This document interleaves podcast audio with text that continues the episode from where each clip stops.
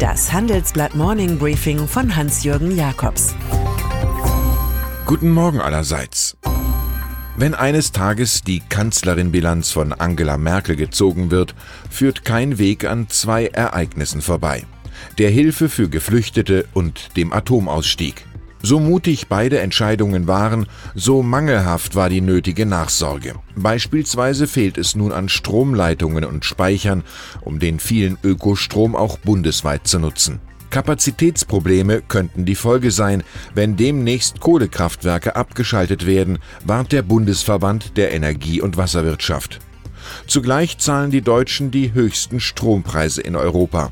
Die würden beim Kohleexit bis 2040 um fast 20 Prozent steigen, ermittelt eine vom Handelsblatt zitierte Studie. Mehrkosten für die Verbraucher von 2020 an monströse 29 Milliarden Euro. Es gibt nüchterne Zahlen, deren brisante Folgen leicht zu prognostizieren sind. Zum Beispiel der abermals hohe Überschuss der deutschen Leistungsbilanz, die stolze Dokumentation der Exportkraft also. Die 299 Milliarden Dollar, die das IFO-Institut für 2018 erwartet, bedeuten zum dritten Mal hintereinander Weltrekord. Und die USA des erklärten Handelskriegers Donald Trump werden demnach ein Defizit von knapp 450 Milliarden Dollar haben. In dieser Lage will Trump partout noch vor den Kongress-Zwischenwahlen im November eine handelspolitische Einigung mit Europa, sprich Unterwerfung. Doch so viele Chevrolets und Sojabohnen können wir gar nicht kaufen, um dieses Loch wirklich zu schließen. Die harsche US-Politik gegen den Iran wirkt wie ein außenpolitischer Quirl. Einerseits ziehen sich Firmen westlicher Länder aus Angst vor Sanktionen durch Washington zurück, andererseits aber bauen sich neue Iran-Unterstützer auf. So nähern sich China und der Mullah-Staat jetzt in geradezu romantischer Hochstimmung an.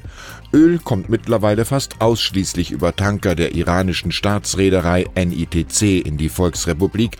Sogar die Versicherung von Fracht und Schiffen soll von Teheran garantiert sein. Langfristig will China ohnehin seine Ölimporte in Yuan und nicht mehr in Dollar bezahlen, frei nach Konfuzius, wer einen Fehler gemacht hat und ihn nicht korrigiert, begeht einen zweiten. Die FDP-Ära als wirtschaftliche Lobbypartei in Reinkultur ist unter Christian Lindner schon länger zu Ende gegangen. Nun wird wieder wie früher ein Faible für Bürgerrechtsthemen deutlich. So legen die Liberalen Verfassungsbeschwerde gegen den Einsatz von Sicherheitssoftware Staatstrojaner auf dem Privat-PC ein. Deutschland sei an die Grenzen eines Überwachungsstaates gerückt.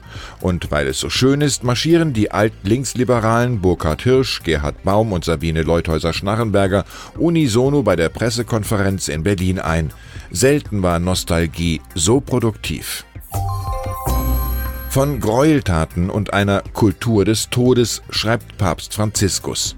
Starke Worte nach der Enthüllung eines jahrzehntelangen Missbrauchsskandals in der katholischen Kirche des US-Staates Pennsylvania. Mehr als 300 Priester hatten sich an über 1000 Kindern vergangen. In einem Brief an alle Christen bittet der CEO der herausgeforderten religiösen Globalisierungsmacht nunmehr mit Scham und Reue um Vergebung für eigenes Versagen. Der Schrei der Opfer sei stärker gewesen als die Maßnahmen all derer, die versucht haben, ihn totzuschweigen.